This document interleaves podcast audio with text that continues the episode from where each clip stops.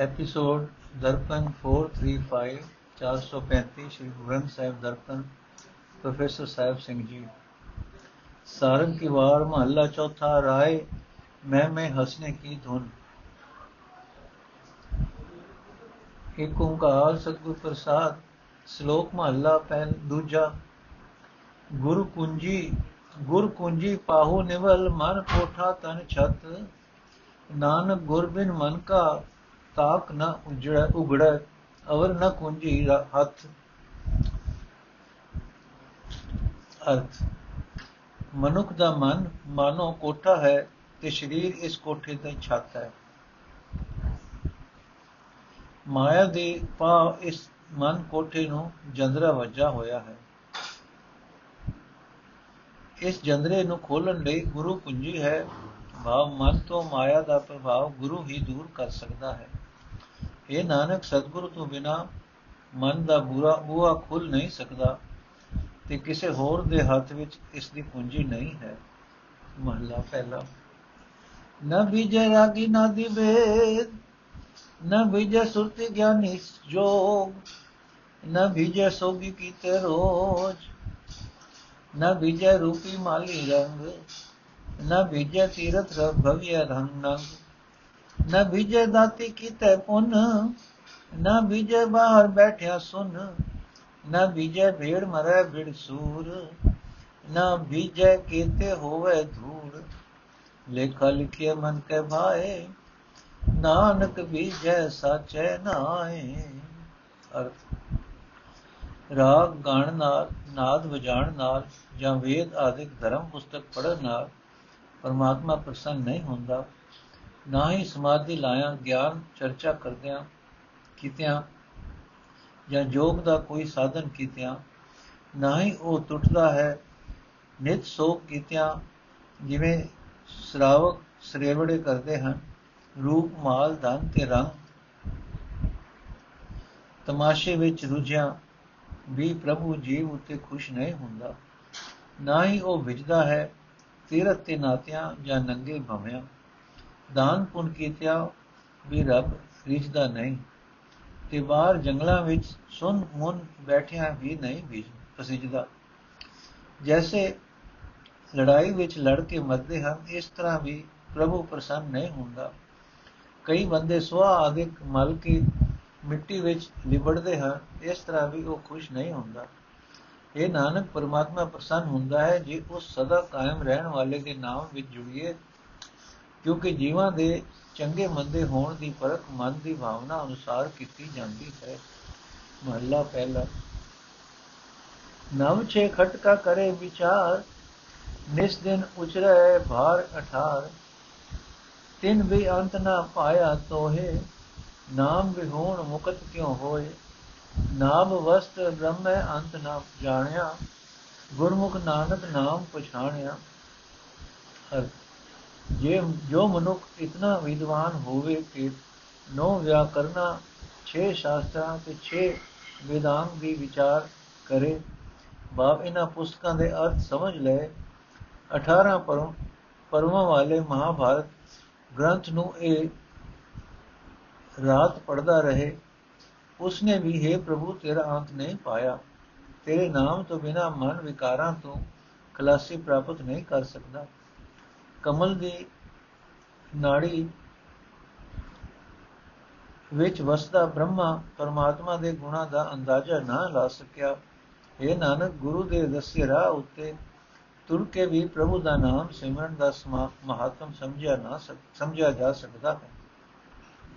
ਗੁਰੂ ਦੇ ਦੱਸੇ ਰਾਹ ਉੱਤੇ ਤੁਰ ਕੇ ਹੀ ਪ੍ਰਭੂ ਦਾ ਨਾਮ ਸਿਮਰਨ ਦਾ ਮਹੱਤਵ ਸਮਝਿਆ ਜਾ ਸਕਦਾ ਹੈ, ਪੌੜੀ ਆਪੇ ਆਪ ਨਰੰਜਨਾ ਜਿਨੇ ਆਪ ਉਪਾਇਆ ਆਪੇ ਖੇਲ ਰਚਾਏ ਅਨ ਸਭ ਜਗਤ ਸੁਭਾਇਆ। ਤ੍ਰੈ ਗੁਣ ਆਪ ਸਿਰਜਨ ਮਾਇਆ ਮੋਹ ਵਧਾਇਆ, ਗੁਰ ਪ੍ਰਸਾਦੀ ਉਭਰੇ ਜਿਨ ਬਾਣਾ ਪਾਇਆ। ਨਾਨਕ ਸਚ ਵਰਤਾ ਸਭ ਸਚ ਸਮਾਇਆ। ਨਾਨਕ ਸਚ ਵਰਤਾ ਸਭ ਸਚ ਸਮਾਇਆ। ਮਾਇਆ ਰਹਿਤ ਪ੍ਰਭੂ ਆਪ ਹੀ ਜਗਤ ਦਾ ਮੂਲ ਹੈ, ਉਸਨੇ ਆਪਣੇ ਆਪ ਨੂੰ ਜਗਤ ਦੇ ਰੂਪ ਵਿੱਚ ਪ੍ਰਗਟ ਕੀਤਾ ਹੈ। ਇਹ ਸਾਰਾ ਹੀ ਜਗਤ ਤਮਾਸ਼ਾ ਉਸਨੇ ਆਪ ਹੀ ਰਚਿਆ ਹੈ। ਮਾਇਆ ਦੇ ਤਿੰਨ ਗੁਣ ਉਸਨੇ ਆਪ ਹੀ ਬਣਾਏ ਹਨ ਤੇ ਜਗਤ ਵਿੱਚ ਮਾਇਆ ਦਾ ਮੋਹ ਵੀ ਉਸਨੇ ਆਪ ਹੀ ਪ੍ਰਬਲ ਕੀਤਾ ਹੈ। ਇਸ ਤ੍ਰੈ ਗੁਣੀ ਮਾਇਆ ਦੇ ਮੋਹ ਵਿੱਚੋਂ ਸਿਰਫ ਉਹ ਜੀਵ ਬਚਦੇ ਹਨ ਜਿਨ੍ਹਾਂ ਨੂੰ ਸਤਿਗੁਰ ਦੀ ਕਿਰਪਾ ਨਾਲ ਪ੍ਰਭੂ ਦੀ ਰਜ਼ਾ ਮਿੱਠੀ ਲੱਗਦੀ ਹੈ। ਇਹ ਨਾਨਕ, ਸਦਾ ਕਾਇਮ ਰਹਿਣ ਵਾਲਾ ਪ੍ਰਭੂ ਹਰ ਥਾਂ ਮੌਜੂਦ ਹੈ ਤੇ ਸਾਰੀ ਸ੍ਰਿਸ਼ਟੀ ਉਸ ਸਦਾ ਥਿਰ ਵਿੱਚ ਟਿੱਕੀ ਹੋਈ ਹੈ, ਭਾਵ ਉਸ ਦੇ ਹੁਕਮ ਦੇ ਅੰਦਰ ਰਹਿੰਦੀ ਹੈ। ਸ਼ਲੋਕ ਮਹਲਾ ਦੂਜਾ, ਆਪ ਉਪਾਏ ਨਾਨਕਾ, ਆਪੇ ਰੱਖੈ ਵੇਖ, ਮੰਦਾ ਕਿਸਨੋ ਆਖੀਏ ਜਾਂ ਸਭਨਾ ਸਾਹਿਬ ਏਕ। ਸਭਨਾ ਸਾਹਿਬ ਏਕ ਹੈ, ਵੇਖੇ ਧੰਦੇ ਲਾਏ। ਕਿਸੇ ਥੋੜਾ ਕਿਸੇ ਅਗਲਾ ਖਾਲੀ ਕੋਈ ਨਾ ਹੈ ਆਵੇ ਨੰਗੇ ਜਾਏ, ਨੰਗੇ ਵਿੱਚੇ ਕਰੇ ਵਿਥਾਰ। ਨਾਨਕ ਹੁਕਮ ਨ ਜਾਣੀਏ ਅੱਗੇ ਕਾਈ ਕਾਰ।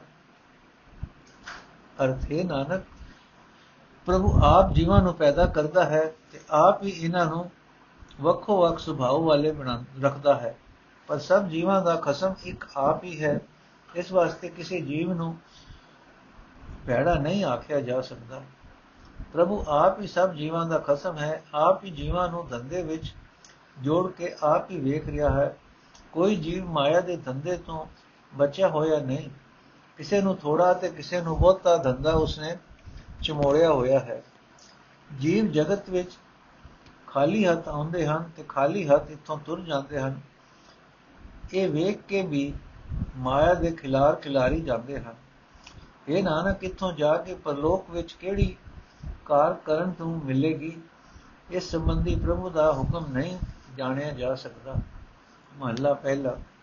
ਜਿਨ ਸਥਾਪ ਜੀਆਂ ਕੋ ਵੇਜੈ, ਜਿਨ ਸਥਾਪ ਲੈ ਜਾਵੇ, ਆਪੇ ਥਾਪ ਉਥਾਪੇ ਆਪੇ, ਇਤੇ ਵੇਸ ਕਰਾਵੇ। ਜੇਤੇ ਜੀ ਫਿਰੇ ਉਹ ਧੂਤੀ, ਆਪੇ ਵਿਖਿਆ ਪਾਵੇ। ਲਿਖੇ, ਬੋਲਣ, ਲਿਖੇ, ਚੱਲਣ, ਕਾਇਤ ਕੀ ਚੈ ਦਾਵੇ। ਮੂਲ ਮਤ ਪਰਵਾਣਾ ਇਹੋ, ਨਾਨਕ ਆਖ ਸੁਣਾਵੇ। ਮੂਲ ਮਤ ਪਰਵਾਣਾ ਇਹੋ, ਨਾਨਕ ਆਖ ਸੁਣਾਏ। ਕਰਨੇ ਉਪਰ ਹੋਏ ਤਪਾਵਸ ਜੇ ਕੋ ਕਹੇ ਕਹਾਏ। ਅਰਥ ਬਾਦ ਬਾਦ ਦੇ ਸਰੀਰ ਬਣਾ ਕੇ ਪ੍ਰਭੂ ਆਪ ਹੀ ਜੀਵਾਂ ਨੂੰ ਜਗਤ ਵਿੱਚ ਗਲਦਾ ਹੈ ਤੇ ਫਿਰ ਇਥੋਂ ਲੈ ਜਾਂਦਾ ਹੈ। ਪ੍ਰਭੂ ਆਪ ਹੀ ਪੈਦਾ ਕਰਦਾ ਹੈ, ਆਪ ਹੀ ਨਾਸ਼ ਕਰਦਾ ਹੈ। ਇਹ ਕਈ ਕਿਸਮਾਂ ਦੇ ਜੀਵਾਂ ਦੇ ਰੂਪ ਆਪ ਹੀ ਬਣਾਉਂਦਾ ਹੈ। ਇਹ ਸਾਰੇ ਹੀ ਜੀਵ ਜੋ ਜਗਤ ਵਿੱਚ ਤੁਰਦੇ ਫਿਰਦੇ ਹਨ, ਇਹ ਫਿਰ ਇਹ ਸਾਰੇ ਪ੍ਰਭੂ ਦੇ ਦਰ ਤੇ ਮੰਗਦੇ ਹਨ। ਪ੍ਰਭੂ ਆਪ ਹੀ ਇਹਨਾਂ ਨੂੰ ਖੈਰ ਪਾਉਂਦਾ ਹੈ। ਹਰ ਇੱਕ ਜੀਵ ਦਾ ਬੋਲਣਾ, ਚੱਲਣਾ ਜਿਹੜੇ ਵਿੱਚ ਸਮੇਂ ਲਈ ਹੈ। ਕਾਦੇ ਲਈ ਇਹ ਮੱਲਾ ਮੱਲੀਆਂ ਮਰੀਆਂ ਜਾ ਰਹੀਆਂ ਹਨ। ਨਾਨਕ ਆਖ ਕੇ ਸੁਣਾਉਂਦਾ ਹੈ ਕਿ ਅਕਲ ਦੀ ਮੰਨੀ ਪ੍ਰਮੰਨੀ ਸਿਰੇ ਦੀ ਗੱਲ ਇਹ ਹੀ ਹੈ ਭਾਵੇਂ ਹੋਰ ਜੋ ਕੁਝ ਵੀ ਕੋਈ ਆਖੇ ਪਿਆ ਆਖੇ ਪਿਆ ਆਖੇ, ਅਸਲ ਗੱਲ ਇਹ ਹੈ ਕਿ ਹਰ ਇੱਕ ਦੇ ਆਪਣੇ ਕੀਤੇ ਕਰਮਾਂ ਅਨੁਸਾਰ ਨਿਬੇੜਾ ਹੁੰਦਾ ਹੈ। ਪੌੜੀ। ਗੁਰਮੁਖ ਚਲਤ ਚਲਾਇਨ ਗੁਰਮੁਖ ਚਲਤ ਰਚਾਇਨ ਗੁਰ ਪ੍ਰਗਟੀ ਆਇਆ ਗੁਰਬਾਣੀ ਸਦ ਉਚਰੈ, ਹਰ ਮਨ ਵਸਾਇਆ। ਸਕਤ ਗਈ, ਭ੍ਰਮ ਕਟਿਆ, ਸਿਵ ਜੋਤ ਜਗਾਇਆ, ਜਿਨ ਕੈ ਪੋਤੇ ਪੁਨ ਹੈ ਗੁਰ ਪੁਰਖ ਮਿਲਾਇਆ। ਨਾਨਕ ਸਹਜੇ ਮਿਲ ਰਹੇ, ਹਰ ਨਾਮ ਸਮਾਇਆ। ਨਾਨਕ ਸਹਜੇ ਮਿਲ ਰਹੇ, ਹਰ ਨਾਮ ਸਮਾਇਆ। ਅਰ ਪ੍ਰਭੂ ਦੀ ਜਗਤ ਰਚਨਾ ਵਿੱਚ ਕੋਈ ਮਨੁੱਖ ਗੁਰੂ ਦੇ ਸਨਮੁਖ ਹੈ, ਇਹ ਕੋਤਕ ਵੀ ਉਸ ਪ੍ਰਭੂ ਨੇ ਹੀ ਰਚਾਇਆ ਹੈ। ਗੁਰਮੁਖ ਮਨੁੱਖ ਵਿੱਚ ਪ੍ਰਭੂ ਨੇ ਆਪਣੇ ਗੁਣ ਪ੍ਰਗਟ ਕੀਤੇ ਹਨ, ਜਿਨ੍ਹਾਂ ਦੀ ਬਰਕਤ ਨਾਲ ਉਹ ਗੁਰਮੁਖ ਸਦਾ ਸਤਗੁਰ ਦੀ ਬਾਣੀ ਉਚਾਰਦਾ ਹੈ ਤੇ ਪ੍ਰਭੂ ਨੂੰ ਮਨ ਵਿੱਚ ਵਸਾਈ ਰੱਖਦਾ ਹੈ। ਉਸ ਦੇ ਅੰਦਰ ਹਰੀ ਜੋਤ, ਉਸ ਦੇ ਅੰਦਰ ਰੱਬੀ ਜੋਤ ਜਗ ਪੈਂਦੀ ਹੈ, ਉਸ ਦੇ ਅੰਦਰੋਂ ਮਾਇਆ ਦਾ ਹਨੇਰਾ ਦੂਰ ਹੋ ਜਾਂਦਾ ਹੈ। ਤੇ ਭਟਕਣਾ ਮੁੱਕ ਜਾਂਦੀ ਹੈ। ਬਾਪ ਜ਼ਿੰਦਗੀ ਦੇ ਰਾਹ ਤੇ ਉਹ ਮਾਇਆ ਦੇ ਹਨੇਰੇ ਵਿੱਚ ਛੇੜੇ ਨਹੀਂ ਖਾਂਦਾ। ਜਿਨ੍ਹਾਂ ਦੇ ਭਾਗਾਂ ਵਿੱਚ ਪਿਛਲੀ ਕੀਤੀ ਨੇਕ ਕਮਾਈ ਹੈ, ਉਹਨਾਂ ਨੂੰ ਪ੍ਰਭੂ ਮਹਾਪੁਰਖ ਸਤਿਗੁਰ ਮਿਲਾ ਦਿੰਦਾ ਹੈ ਤੇ ਹੈ ਨਾਨਕ, ਉਹ ਆਤਮਕ ਅਡੋਲਤਾ ਵਿੱਚ ਟਿਕ ਕੇ ਪ੍ਰਭੂ ਵਿੱਚ ਮਿਲੇ ਰਹਿੰਦੇ ਹਨ, ਪ੍ਰਭੂ ਦੇ ਨਾਮ ਵਿੱਚ ਟਿਕੇ ਰਹਿੰਦੇ ਹਨ। ਸ਼ਲੋਕ ਮਹਲਾ ਦੂਜਾ ਸਾ ਚਲੇ ਵਣ ਜਾਰਿਆ ਲਿਖਿਆ ਦੇਵੇ ਨਾਲ, ਲਿਖੇ ਉਪਰ ਹੁਕਮ ਹੋਏ ਲਈਏ ਵਸਤ ਸਮਾਨ ਵਸ ਲਈ ਵਣ ਜਾ ਰਹੀ, ਵਖਰ ਬੱਧਾ ਪਾਏ, ਕੋਈ ਲਾਹਾ ਲੈ ਚਲੇ, ਇੱਕ ਚੱਲੇ ਮੂਲ ਗਵਾਏ। ਥੋੜਾ ਕਿਨੇ ਨਾ ਮੰਗਿਓ, ਕਿਸ ਕਹੀਏ ਸਭ ਆਸ। ਨਦਰ ਤਿਨਾ ਕੋ ਨਾਨਕਾ, ਜੇ ਸਾਬਤ ਲਾਏ ਰਾਸ। ਅਰਥ। ਸ਼ਾ ਪ੍ਰਭੂ ਦੇ ਗੱਲੇ ਹੋਏ ਜੋ ਜੋ ਜੀਵ ਵਪਾਰੀ ਸ਼ਾਹ ਪਾਸੋਂ ਤੁਰ ਪੈਂਦੇ ਹਨ ਤੇ ਇੱਥੇ ਜਗਤ ਵਿੱਚ ਆਉਂਦੇ ਹਨ, ਉਹਨਾਂ ਨੂੰ ਪ੍ਰਭੂ ਉਹਨਾਂ ਦੇ ਕੀਤੇ ਕਰਮਾਂ ਅਨੁਸਾਰ ਮੱਥੇ ਤੇ ਲਿਖਿਆ ਹੋਇਆ ਲੇਖ ਨਾਲ ਦੇ ਕੇ ਤੋਰਦਾ ਹੈ। ਉਸ ਲਿਖੇ ਲੇਖ ਅਨੁਸਾਰ ਪ੍ਰਭੂ ਦਾ ਹੁਕਮ ਵਰਤਦਾ ਹੈ ਤੇ ਨਾਮ ਰੂਪ ਵਕਤ ਸੰਭਾਲ ਲਈਦਾ ਹੈ। ਜੋ ਮਨੁੱਖ ਨਾਮ ਦਾ ਵਣਜ ਕਰਦੇ ਹਨ, ਉਹਨਾਂ ਨਾਮ ਪਦਾਰਥ ਹਾਸਲ ਕਰ ਲਿਆ ਹੈ ਤੇ ਪ੍ਰਾਪਤ ਕਰਕੇ ਪੱਲੇ ਬੰਨ ਲਿਆ ਕਈ ਜੀਵ ਵਪਾਰੀ ਇੱਥੋਂ ਨਫਾ ਖੱਟ ਕੇ ਜਾਂਦੇ ਹਨ, ਪਰ ਕਈ ਅਸਲ ਰਾਸ ਪੂੰਜੀ ਵੀ ਗਵਾ ਜਾਂਦੇ ਹਨ। ਦੋਹਾਂ ਧਰਾਂ ਵਿੱਚੋਂ ਘੱਟ ਚੀਜ਼ ਕਿਸੇ ਨੇ ਨਹੀਂ ਮੰਗੀ। ਭਾਵ ਨਾਮ ਵਪਾਰੀਆਂ ਨੂੰ ਨਾਮ ਬਹੁਤਾ ਪਿਆਰ ਬਹੁਤ ਪਿਆਰਾ ਲੱਗਦਾ ਹੈ ਤੇ ਮਾਇਆਧਾਰੀਆਂ ਨੂੰ ਮਾਇਆ। ਫਿਰ ਇਹਨਾਂ ਵਿੱਚੋਂ ਸ਼ਾਬਾਸੇ ਕਿਸ ਨੇ ਖੱਟੀ? ਮੇਰ ਦੀ ਨਜ਼ਰ ਕਿਸਨੇ, ਕਿਸ ਤੇ ਹੋਈ? ਮੇਰ ਦੀ ਨਜ਼ਰ ਹੈ ਨਾਨਕ ਉਹਨਾਂ ਤੇ ਹੋਈ, ਜਿਨ੍ਹਾਂ ਨੇ ਸਵਾਸਾਂ ਦੀ ਸਾਰੀ ਰਾਸ ਪੂੰਜੀ ਨਾਮ ਦਾ ਵਪਾਰ ਕਰਨ ਵਿੱਚ ਲਾ ਦਿੱਤੀ। ਮਹੱਲਾ ਪਹਿਲਾ। ਜੁੜ ਜੁੜ ਵਿਛੜੇ, ਵਿਛੜ ਜੁੜੇ, ਜੀਵ ਜੀਵ ਮੂਏ ਮੂਏ ਜੀਵੇ। ਕੇਤਿਆਂ ਕੇ ਬਾਪ, ਕੇਤਿਆਂ ਕੇ ਬੇਟੇ, ਕੇਤੇ ਗੁਰ ਚੇਲੇ ਹੋਏ। ਅੱਗੇ ਪਾਛੇ ਗਣਤ ਨਾ ਆਵੇ, ਕਿਆ ਜਾਤੀ, ਕਿਆ ਹੋਣ ਹੋਏ। ਸਭ ਕਰਨਾ ਕਿਰਤ ਕਰ ਲਿਖਿਆ ਕਰ ਕਰ ਕਰਤਾ ਕਰੇ ਹਰੇ, ਕਰ ਕਰ ਕਰਤਾ ਕਰੇ ਕਰੇ। ਗੁਮਨਮੁਖ ਮਰੀਏ ਗੁਰਮੁਖ ਤੜੀਏ ਨਾਨਕ ਨਦਰੀ ਨਦਰ ਕਰੇ। ਮਨਮੁਖ ਮਰੀਏ ਗੁਰਮੁਖ ਤੜੀਏ ਨਾਨਕ ਨਦਰੀ ਨਦਰ ਕਰੇ। ਅਰਥ, ਆਤਮਾ ਤੇ ਸਰੀਰ ਇਕੱਠੇ ਹੋ ਕੇ ਵਿਛੜ ਜਾਂਦੇ ਹਨ, ਵਿਛੜ ਕੇ ਫਿਰ ਮਿਲਦੇ ਹਨ ਭਾਵ ਜੀਵ ਜੰਮਦੇ ਹਨ, ਮਰਦੇ ਹਨ ਮਰਦੇ ਹਨ, ਫਿਰ ਜੰਮਦੇ ਹਨ।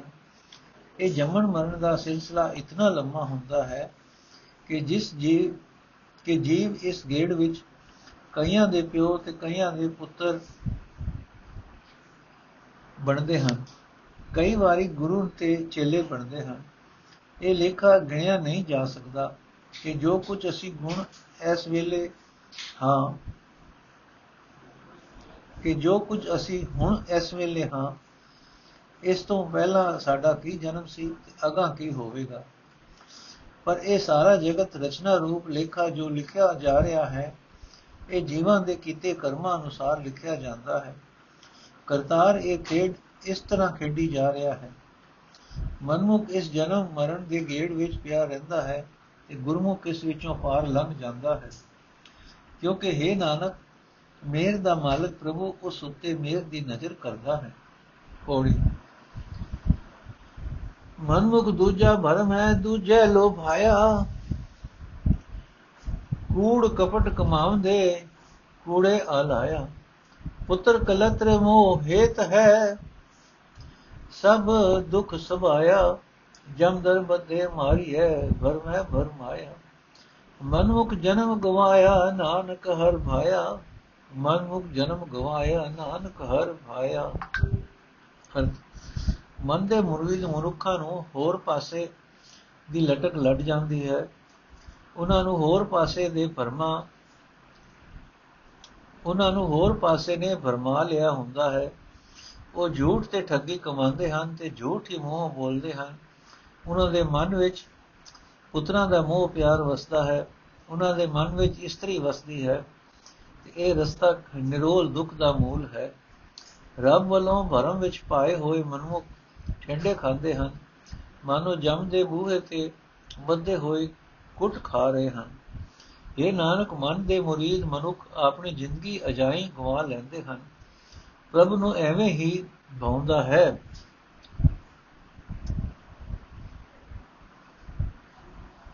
ਇਹ ਨਾਨਕ ਮਨ ਦੇ ਮੁਰੀਦ ਮਨੁੱਖ ਆਪਣੀ ਜ਼ਿੰਦਗੀ ਅਜਾਈ ਗਵਾ ਲੈਂਦੇ ਹਨ ਪ੍ਰਭ ਨੂੰ ਐਵੇਂ ਹੀ ਭਾਉਂਦਾ ਹੈ ਸ਼ਲੋਕ ਮਹਲਾ ਦੂਜਾ ਜਿਨ ਵਡਿਆਈ ਤੇਰੇ ਨਾਮ ਕੀ ਤੇ ਰਤੇ ਮਨ ਮਾਹੇ ਨਾਨਕ ਅੰਮ੍ਰਿਤ ਏਕ ਹੈ ਦੂਜਾ ਅੰਮ੍ਰਿਤ ਨਾਹੀ ਨਾਨਕ ਅੰਮ੍ਰਿਤ ਮਨੈ ਮਾਏ ਪਾਈਐ ਗੁਰ ਪ੍ਰਸਾਦ ਨਾਨਕ ਅੰਮ੍ਰਿਤ ਮਨੈ ਮਾਹੇ ਪਾਈਐ ਗੁਰ ਪ੍ਰਸਾਦ ਤਿਨੀ ਪੀਤਾ ਰੰਗ ਸਿਓ ਜਿਨ ਕੋ ਲਿਖਿਆ ਆਦ, ਅਰਥੇ ਪ੍ਰਭੂ, ਜਿਨ੍ਹਾਂ ਮਨੁੱਖਾਂ ਨੂੰ ਤੇਰੇ ਨਾਮ ਦੀ ਸੇਵਾ, ਸ਼ੋਭਾ ਕਰਨ ਦੀ ਸੁਭਾਗਤਾ ਮਿਲੀ ਹੈ, ਉਹ ਮਨੁੱਖ ਆਪਣੇ ਮਨ ਵਿੱਚ ਤੇਰੇ ਨਾਮ ਦੇ ਰੰਗ ਨਾਲ ਰੰਗੇ ਰਹਿੰਦੇ ਹਨ। ਇਹ ਨਾਨਕ, ਉਹਨਾਂ ਲਈ ਇੱਕ ਨਾਮ ਹੀ ਅੰਮ੍ਰਿਤ ਹੈ, ਹੋਰ ਕਿਸੇ ਚੀਜ਼ ਨੂੰ ਉਹ ਅੰਮ੍ਰਿਤ ਨਹੀਂ ਮੰਨਦੇ। ਇਹ ਨਾਨਕ, ਇਹ ਨਾਮ ਅੰਮ੍ਰਿਤ ਹਰ ਇੱਕ ਮਨੁੱਖ ਦੇ ਮਨ ਵਿੱਚ ਹੀ ਹੈ, ਪਰ ਮਿਲਦਾ ਹੈ ਗੁਰੂ ਦੀ ਕਿਰਪਾ ਨਾਲ ਜਿਨ੍ਹਾਂ ਦੇ ਭਾਗਾਂ ਵਿੱਚ ਦੁਰੋਂ ਲਿਖਿਆ ਹੋਇਆ ਹੈ, ਉਸਨੇ ਹੀ ਸਵਾਦ ਨਾਲ ਪੀਤਾ ਹੈ। ਮਹਲਾ ਦੂਜਾ, ਕੀਤਾ ਕਿਆ ਸਲਾਈਏ ਕਰੇ ਸੋਏ ਸਾਲਾ, ਨਾਨਕ ਕੀ ਵਾਰਾ ਦੂਜਾ ਦਾਤਾ ਨਾ ਕਰਤਾ ਸੋ ਸਲਾਹੀ ਹੈ ਜਿਨ ਕੀਤਾ ਆਕਾਰ, ਦਾਤਾ ਸੋ ਸਲਾਹੀ ਹੈ ਜੇ ਸਭ ਸੇ ਦੇ ਆਧਾਰ। ਨਾਨਕ ਆਪ ਸਦੀਵ ਹੈ ਪੂਰਾ ਜਿਸ ਭੰਡਾਰ ਵੱਡਾ ਕਰ ਸਲਾਹੀ ਹੈ, ਅੰਤ ਨ ਪਾਰਾਵਾਰ ਨਾਨਕ ਆਪ ਸਦੀਵ ਹੈ ਪੂਰਾ ਜਿਸ ਭੰਡਾਰ। ਵੱਡਾ ਕਰ ਸਲਾਹੀ ਹੈ, ਅੰਤ ਨ ਪਾਰਾਵਾਰ ਅਰਥ, ਪੈਦਾ ਕੀਤੇ ਹੋਏ ਜੀਵ ਦੀ ਵਡਿਆਈ ਕਰਨ ਦਾ ਕੀ ਲਾਭ? ਉਸ ਪ੍ਰਭੂ ਦੀ ਸਿਫਤ ਸਲਾਹ ਕਰੋ ਜੋ ਸਭ ਨੂੰ ਪੈਦਾ ਕਰਦਾ ਹੈ, ਕਿਉਂਕਿ हे ਨਾਨਕ, ਉਸ ਇੱਕ ਪ੍ਰਭੂ ਤੋਂ ਬਿਨਾ ਹੋਰ ਕੋਈ ਦਾਤਾ ਨਹੀਂ ਹੈ। ਜਿਸ ਕਰਤਾਰ ਨੇ ਇਹ ਸਾਰਾ ਜਗਤ ਬਣਾਇਆ ਹੈ ਉਸ ਦੀ ਵਡਿਆਈ ਕਰੋ, ਉਸ ਇੱਕ ਦਾਤਾਰ ਦੇ ਗੁਣ ਗਾਓ, ਜੋ ਹਰ ਇੱਕ ਜੀਵ ਨੂੰ ਆਸਰਾ ਦਿੰਦਾ ਹੈ। ਇਹ ਨਾਨਕ, ਉਹ ਪ੍ਰਭੂ ਆਪ ਸਦਾ ਹੀ ਕਾਇਮ ਰਹਿਣ ਵਾਲਾ ਹੈ ਉਸ ਦਾ ਖਜ਼ਾਨਾ ਵੀ ਸਦਾ ਭਰਿਆ ਰਹਿੰਦਾ ਹੈ। ਉਸ ਨੂੰ ਵੱਡਾ ਆਖੋ ਉਸ ਦੀ ਵਡਿਆਈ ਕਰੋ ਉਸ ਦੀ ਵਡਿਆਈ ਦਾ ਅੰਤ ਨਹੀਂ ਪੈ ਸਕਦਾ ਉਰਲਾ ਪਾਰਲਾ ਬੰਨਾ ਨਹੀਂ ਲੱਭ ਸਕਦਾ। ਪੌੜੀ ਹਰ ਕਾ ਨਾਮ ਨਿਧਾਨ ਹੈ ਸੇਵਿਆ ਸੁਭ ਪਾਈ ਨਾਮ ਨਿਰੰਜਨ ਉਚਰਾ ਪਤ ਸਿਓ ਘਰ ਜਾਈ ਗੁਰਮੁਖ ਬਾਣੀ ਨਾਮ ਹੈ ਨਾਮ ਹਿਰਦੇ ਵਸਾਈ ਮਤ ਪਖੇਰੂ ਵਸ ਹੋਏ ਸਤਗੁਰ ਧਿਆਈ ਨਾਨਕ ਆਪ ਦਿਆਲ ਹੋਏ ਨਾਮੇ ਲਿਵਲਾਈ ਮਤ ਪਖੇਰੂ ਵਸ ਹੋਏ ਸਤਗੁਰੂ ਧਿਆਈ ਨਾਨਕ ਆਪ ਦਿਆਲ ਹੋਏ ਨਾਮੇ ਲਿਵਲਾਈ ਹਰ ਪ੍ਰਮਾਤਮਾ ਦਾ ਨਾਮ ਸਾਰੇ ਸੁੱਖਾਂ ਦਾ ਖਜ਼ਾਨਾ ਹੈ। ਜੇ ਨਾਮ ਸਿਮਰਿਏ ਤਾਂ ਸੁਖ ਮਿਲਦਾ ਹੈ। ਮੈਂ ਮਾਇਆ ਰਹਿਤ ਪ੍ਰਭੂ ਦਾ ਨਾਮ ਸਿਮਰਾਂ ਤੇ ਇੱਜ਼ਤ ਨਾਲ ਆਪਣੇ ਘਰ ਵਿੱਚ ਜਾਵਾਂ। ਗੁਰਮੁਖ ਵੀ, ਗੁਰਮੁਖ ਦੀ ਸਦਾ ਇਹੀ ਕਾਮ ਹੁੰਦੀ ਹੈ। ਗੁਰਮੁਖ ਸਦਾ ਨਾਮ ਹੀ ਉਚਾਰਦਾ ਹੈ ਤੇ ਨਾਮ ਨੂੰ ਹਿਰਦੇ ਵਿੱਚ ਵਸਾਉਂਦਾ ਹੈ। ਜੋ ਜੋ ਗੁਰੂ ਦੀ ਰਾਹ ਗੁਰਮੁਖ ਨਾਮ ਸਿਮਰਦਾ ਹੈ ਪੰਛੀ ਵਾਂਗੂ ਡਾਰੂ, ਇਹ ਮਤ ਉਸ ਦੇ ਵਸ ਵਿੱਚ ਆ ਜਾਂਦੀ ਹੈ। ਇਹ ਨਾਨਕ, ਗੁਰਮੁਖ ਉਤੇ ਪ੍ਰਭੂ ਆਪ ਦਿਆਲ ਹੁੰਦਾ ਹੈ ਤੇ ਉਹ ਨਾਮ ਵਿੱਚ ਹੀ ਲਿਵ ਲਾਈ ਰੱਖਦਾ ਹੈ। ਸ਼ਲੋਕ ਮਹਲਾ ਦੂਜਾ, ਤਿਸਿਓ ਕੈਸਾ ਬੋਲਣਾ ਜੇ ਆਪੇ ਜਾਣੇ ਜਾਣ, ਚੀਰੀ ਜਾ ਕੇ ਨਾ ਫਿਰੇ ਸਾਹਿਬ ਸੋ ਪਰਵਾਨ ਚੀਰੀ ਜਿਸ ਦੀ ਚਲਣਾ ਮੀਰ ਮਲਕ ਸਲਾਰ, ਜੋ ਤਿਸ ਭਾਵੇ ਨਾਨਕਾ ਸਾਈ ਭਲੀ ਕਾਰ। ਜਿਨਾ ਚੀਰੀ ਚਲਣਾ ਹੱਥ ਨਾ ਕਿਛ ਨਾ ਹੈ, ਸਾਹਿਬ ਦਾ ਫੁਰਪਾਨ ਹੋਏ, ਉਠੀ ਕਰ ਲੈ ਪਾਏ। ਜਿਹਾ ਚੀਰੀ ਲਿਖਿਆ, ਤੇਹਾ ਹੁਕਮ ਕਮਾਏ, ਗੱਲੇ ਆਵੇ ਨਾਨਕਾ, ਸਦੇ ਉਠੀ ਜਾਏ। ਜਿਹਾ ਚੀਰੀ ਲਿਖਿਆ, ਤੇਹਾ ਹੁਕਮ ਕਮਾਏ, ਗੱਲੇ ਆਵੇ ਨਾਨਕਾ, ਸਦੇ ਉਠੀ ਜਾਏ। ਅਰਥੇ ਅੰਤਰਜਾਮੀ ਪ੍ਰਭੂ, ਆਪ ਹੀ ਹਰ ਇੱਕ ਦੇ ਦਿਲ ਦੀ ਜਾਣਦਾ ਹੈ। ਉਸ ਦੇ ਅੱਗੇ ਬੋਲਣਾ ਫਬਦਾ ਨਹੀਂ।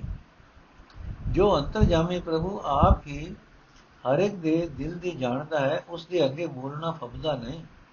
ਬਾ, ਉਸ ਅੱਗੇ ਬੋਲਿਆ ਨਹੀਂ ਜਾ ਸਕਦਾ। ਉਹ ਮੰਨਿਆ ਪਰ ਮੰਨਿਆ ਮਾਲਕ ਹੈ, ਕਿਉਂਕਿ ਉਸ ਦਾ ਹੁਕਮ ਕੋਈ ਮੋੜ ਨਹੀਂ ਸਕਦਾ। ਪਾਤਸ਼ਾਹ ਮਾਲਕ ਤੇ ਫੌਜਾਂ ਦੇ ਸਰਦਾਰ ਸਭ ਨੂੰ ਉਸ ਦੇ ਹੁਕਮ ਵਿੱਚ ਤੁਰਨਾ ਪੈਂਦਾ ਹੈ।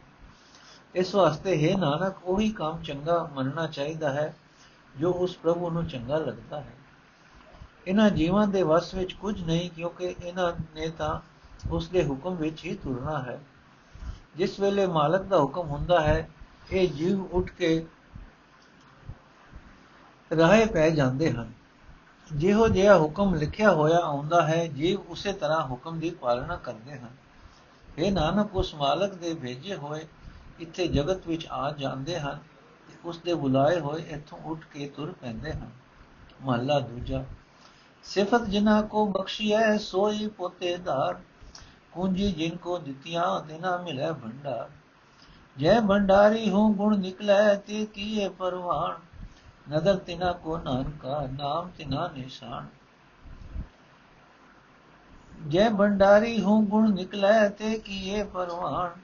ਨਦਰ ਤਿਨਾ ਕੋ ਨਾਨਕਾ, ਨਾਮ ਜਿਨਾ ਨਿਸ਼ਾਨ, ਅਰਥ। ਉਹੀ ਮਨੁੱਖ ਅਸਲ ਖਜ਼ਾਨਿਆਂ ਦੇ ਮਾਲਕ ਹਨ, ਜਿਨ੍ਹਾਂ ਨੂੰ ਪ੍ਰਭੂ ਦੀ ਸਿਫਤ ਸਲਾਹ, ਪ੍ਰਭੂ ਦੇ ਦਰ ਤੋਂ ਬਖਸ਼ਿਸ਼ ਵਜੋਂ ਮਿਲੀ ਹੈ। ਜਿਨ੍ਹਾਂ ਨੂੰ ਪ੍ਰਭੂ ਨਾਮ ਦੇ ਖਜ਼ਾਨੇ ਦੀ ਕੁੰਜੀ ਆਪ ਦਿੰਦਾ ਹੈ, ਉਹਨਾਂ ਨੂੰ ਸਿਫਤ ਸਲਾਹ ਦੇ ਖਜ਼ਾਨਿਆਂ ਦੇ ਖਜ਼ਾਨੇ ਮਿਲ ਜਾਂਦੇ ਹਨ। ਫਿਰ ਇਹ ਸਿਫਤ ਸਲਾਹ ਦੀ ਬਰਕਤ ਨਾਲ ਜਿਨ੍ਹਾਂ ਹਿਰਦੇ ਰੂਪ ਖਜ਼ਾਨਿਆਂ ਵਿੱਚੋਂ ਪ੍ਰਭੂ ਦੇ ਗੁਣ ਨਿਕਲਦੇ ਹਨ ਉਹ ਪ੍ਰਭੂ ਦੇ ਦਰ ਤੇ ਕਬੂਲ ਕੀਤੇ ਜਾਂਦੇ ਹਨ। ਇਹ ਨਾਨਕ, ਜਿਨ੍ਹਾਂ ਦੇ ਪਾਸ ਪ੍ਰਭੂ ਦਾ ਨਾਮ ਰੂਪ ਝੰਡਾ ਹੈ, ਉਹਨਾਂ ਉੱਤੇ ਮਿਹਰ ਦੀ ਨਿਗਾਹ ਹੁੰਦੀ ਹੈ। ਪੌੜੀ, ਨਾਮ ਨਿਰੰਜਨ, ਨਿਰਮਲਾ ਸੁਣਿਆ ਸੁਖ ਹੋਈ, ਸੁਣ ਸੁਣ ਮਨ ਵਸਾਈ ਹੈ ਬੁਝੈ ਜਨ ਕੋਈ। ਬੈੰਦਿਆਂ ਉੱਠਦਿਆਂ ਨਾ ਵਿਸਰੈ, ਸਾਚਾ ਸਚ ਸੋਈ। ਭਗਤਾਂ ਕੋ ਨਾਮ ਆਧਾਰ ਹੈ, ਨਾਮੇ ਸੁਖ ਹੋਏ ਨਾਨਕ ਮਨ ਤਨ ਰਵ ਰਹਾ, ਗੁਰਮੁਖ ਹਰ ਸੋਈ। ਨਾਨਕ ਮਨ ਤਨ ਰਵ ਰਹਾ, ਗੁਰਮੁਖ ਹਰ ਸੋਈ। ਪ੍ਰਭੂ ਦਾ ਨਾਮ ਮਾਇਆ ਦੇ ਪ੍ਰਭਾਵ ਤੋਂ ਰਹਿਤ ਹੈ ਤੇ ਪਵਿੱਤਰ ਹੈ।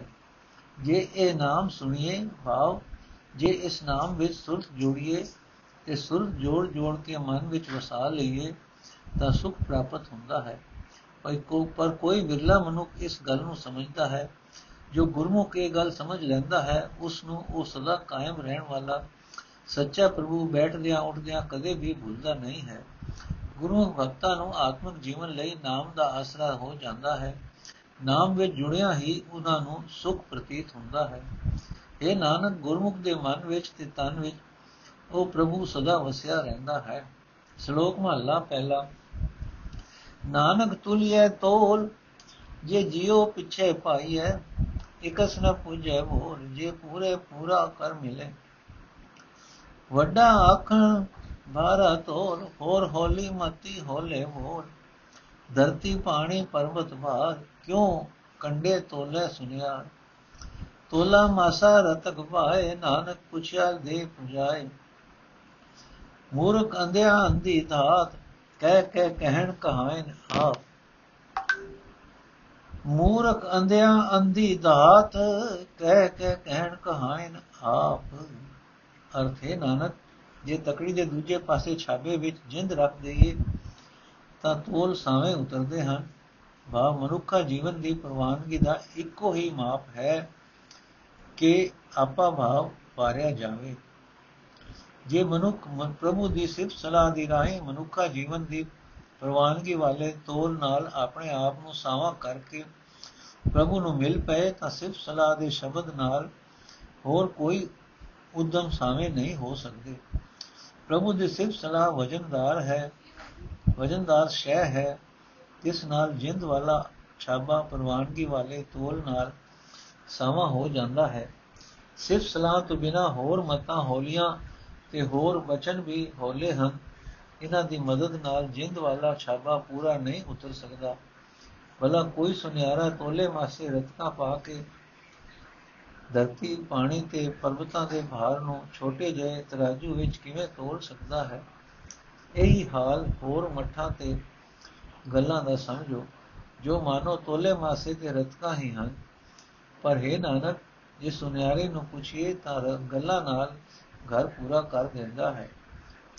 ਅੰਨੇ ਮੂਰਖ ਲੋਕ ਪ੍ਰਭੂ ਦੀ ਸਿਫਤ ਸਲਾਹ ਛੱਡ ਕੇ ਆਪਣੇ ਆਪ ਨੂੰ ਵੱਡਾ ਖਵਾਉਂਦੇ ਹਨ ਤੇ ਮੂੜ ਮੂੜ ਮੂੜ ਮੂੜ ਆਪਣੇ ਆਪ ਨੂੰ ਚੰਗਾ ਆਖਣਾ ਮੂਰਖ ਕੰਨਿਆ ਦੀ, ਅਨਿਆ ਵਾਲੀ ਦੌੜ ਭਜ ਹੈ। ਭਾਵ ਠੇਡੇ ਖਾ ਕੇ ਸੱਟਾਂ ਵੀ ਲਵਾਉਂਦੇ ਹਨ। ਮਹੱਲਾ ਪਹਿਲਾ, ਆਖਣ ਔਖਾ, ਸੁਣਨ ਔਖਾ, ਆਖ ਨ ਜਾਪੀ ਆਖ। ਇੱਕ ਆਪ ਆਖੈ, ਸ਼ਬਦ ਭਾਖੈ, ਅਰਧ ਉਰਧ ਦਿਨ ਰਾਤ। ਜੇ ਕਿਉ ਹੋਏ ਤਾਂ ਕਿਉ ਦਿਸੈ ਜਾਪੈ ਰੂਪ ਨ ਜਾਤ? ਸਭ ਕਾਰਨ ਕਰਤਾ ਕਰੇ, ਘਟ ਔਗਟ ਘਟ ਥਾਪ। ਆਖਣ ਔਖਾ ਨਾਨਕਾ, ਆਖ ਨ ਜਾਪੈ ਆਖ। ਆਖਣ ਔਖਾ ਨਾਨਕਾ, ਆਖ ਨ ਜਾਪੈ ਆਖ। ਅਰਥ। ਪਰਮਾਤਮਾ ਦਾ ਸਰੂਪ ਕਿਸੇ ਤਰ੍ਹਾਂ ਵੀ ਬਿਆਨ ਕਰਨਾ ਔਖਾ ਹੈ। ਮੂੜ ਮੂੜ ਗਿਆਨ, ਬਿਆਨ ਕਰਨ ਨਾਲ ਵੀ ਸਮਝ ਵਿੱਚ ਨਹੀਂ ਆਉਂਦਾ। ਕਈ ਲੋਕ ਬੜੀ ਮਿਹਨਤ ਨਾਲ ਇਸ ਮਿਹਨਤ ਨਾਲ ਦਿਨ ਰਾਤ ਲੱਗ ਕੇ ਪ੍ਰਭੂ ਦਾ ਸਰੂਪ ਮੂੜ ਮੂੜ ਬਿਆਨ ਕਰਦੇ ਹਨ ਤੇ ਸਰੂਪ ਦੱਸਣ ਵਾਲਾ ਲਫ਼ਜ਼ ਬੋਲਦੇ ਹਨ। ਪਰ ਜੇ ਕੋਈ ਪੰਜ ਤਤੀ ਸਰੂਪ ਹੋਵੇ ਤਾਂ ਦਿਸੇ ਵੀ ਉਸ ਦਾ ਤਾਂ ਨਾ ਕੋਈ ਰੂਪ ਜਾਪਦਾ ਹੈ ਨਾ ਕੋਈ ਜਾਤ ਦਿਸਦੀ ਹੈ। ਇਹ ਨਾਨਕ, ਔਖੇ ਸੌਖੇ ਥਾਂ ਹਰ ਇੱਕ ਕਿਸਮ ਦੇ ਬਾਂਡੇ ਆਪ ਰਚ ਕੇ ਪ੍ਰਭੂ ਆਪ ਹੀ ਜਗਤ ਦੇ ਸਾਰੇ ਸਬਬ ਬਣਾਉਂਦਾ ਹੈ। ਉਸ ਦਾ ਸਰੂਪ ਬਿਆਨ ਕਰਨਾ ਔਖਾ ਹੈ। ਮੋੜ ਮੋੜ ਬਿਆਨ ਕਰਨ ਨਾਲ ਹੀ ਸਮਝ ਵਿੱਚ ਨਹੀਂ ਆਉਂਦਾ। ਪੌੜੀ ਨਾਏ ਸੁਣੀਏ ਮਨ ਰਸ ਰਸੀਏ ਨਾਮੇ ਸਾਥ ਆਈ। ਨਾਏ ਸੁਣੀਏ ਮਨ ਤ੍ਰਿਪਤੀਏ ਸਭ ਦੁੱਖ ਗਵਾਈ ਨਾਏ ਸੁਣੀਏ ਨਾ ਉਪਜੈ, ਨਾਮੇ ਵਡਿਆਈ। ਨਾਮੇ ਹੀ ਸਭ ਜਾਤ ਪਤ, ਨਾਮੇ ਗਤ ਪਾਈ। ਗੁਰਮੁਖ ਨਾਮ ਧਿਆਈਐ ਨਾਨਕ ਲਿਵ ਲਾਈ। ਗੁਰਮੁਖ ਨਾਮ ਧਿਆਈਐ ਨਾਨਕ ਲਿਵ ਲਾਈ। ਅਰਥ, ਹੈ ਪ੍ਰਭੂ ਹੈ ਪ੍ਰਭੂ ਦੇ ਨਾਮ ਵਿੱਚ ਸੁਰ ਜੋੜੀ ਰੱਖੀਏ। ਤਾਂ ਮਨ ਵਿੱਚ ਖਿੜ ਪੈਂਦਾ ਹੈ। ਮਨ, ਤਾਂ ਮਨ ਖਿੜ ਜਾਂਦਾ ਹੈ। ਜੇ ਪ੍ਰਭੂ ਦੇ ਨਾਮ ਵਿੱਚ ਸੁਰ ਜੋੜੀ ਰੱਖੀਏ, ਤਾਂ ਮਨ ਖਿੜ ਜਾਂਦਾ ਹੈ। ਨਾਮ ਵਿੱਚ ਜੁੜਿਆ ਅੰਦਰ ਸ਼ਾਂਤੀ ਪੈਦਾ ਹੁੰਦੀ ਹੈ। ਜੇ ਨਾਮ ਵਿੱਚ ਧਿਆਨ ਲੱਗ ਜਾਏ, ਤਾਂ ਮਨ ਮਾਇਆ ਵੱਲੋਂ ਰੱਜ ਜਾਂਦਾ ਹੈ ਤੇ ਸਾਰੇ ਦੁੱਖ ਦੂਰ ਹੋ ਜਾਂਦੇ ਹਨ। ਜੇ ਪ੍ਰਭੂ ਦਾ ਨਾਮ ਸੁਣਦੇ ਰਹੀਏ, ਤਾਂ ਮਨ ਵਿੱਚ ਨਾਮ ਜਪਣ ਦਾ ਚਾਅ ਪੈਦਾ ਹੋ ਜਾਂਦਾ ਹੈ। ਨਾਮ ਸਿਮਰਨ ਵਿੱਚ ਹੀ ਵਡਿਆਈ ਪ੍ਰਤੀਤ ਹੁੰਦੀ ਹੈ। ਗੁਰਮੁਖ ਮਨੁੱਖ ਨਾਮ ਸਿਮਰਨ ਵਿੱਚ ਹੀ ਉੱਚੀ ਕੁਲ ਵਾਲੀ ਇੱਜ਼ਤ ਸਮਝਦਾ ਹੈ। ਨਾਮ ਸਿਮਰਿਆ ਹੀ ਉੱਚੀ ਆਤਮਿਕ ਅਵਸਥਾ ਹਾਸਲ ਕਰਦਾ ਹੈ। ਇਹ ਨਾਨਕ, ਗੁਰਮੁਖ ਸਦਾ ਨਾਮ ਸਿਮਰਦਾ ਹੈ ਤੇ ਨਾਮ ਵਿੱਚ ਹੀ ਲਿਵ ਲਾਈ ਰੱਖਦਾ ਹੈ। ਇਹ ਨਾਨਕ, ਗੁਰਮੁਖ ਸਦਾ ਨਾਮ ਸਿਮਰਦਾ ਹੈ ਨਾਮ ਵਿੱਚ ਹੀ ਲਿਵ ਲਾਈ ਰੱਖਦਾ ਹੈ। ਵਾਹਿਗੁਰੂ ਜੀ ਕਾ ਖਾਲਸਾ ਵਾਹਿਗੁਰੂ ਜੀ ਕੀ ਫਤਿਹ। ਅੱਜ ਦਾ ਐਪੀਸੋਡ ਇੱਥੇ ਸਮਾਪਤ ਹੈ ਜੀ।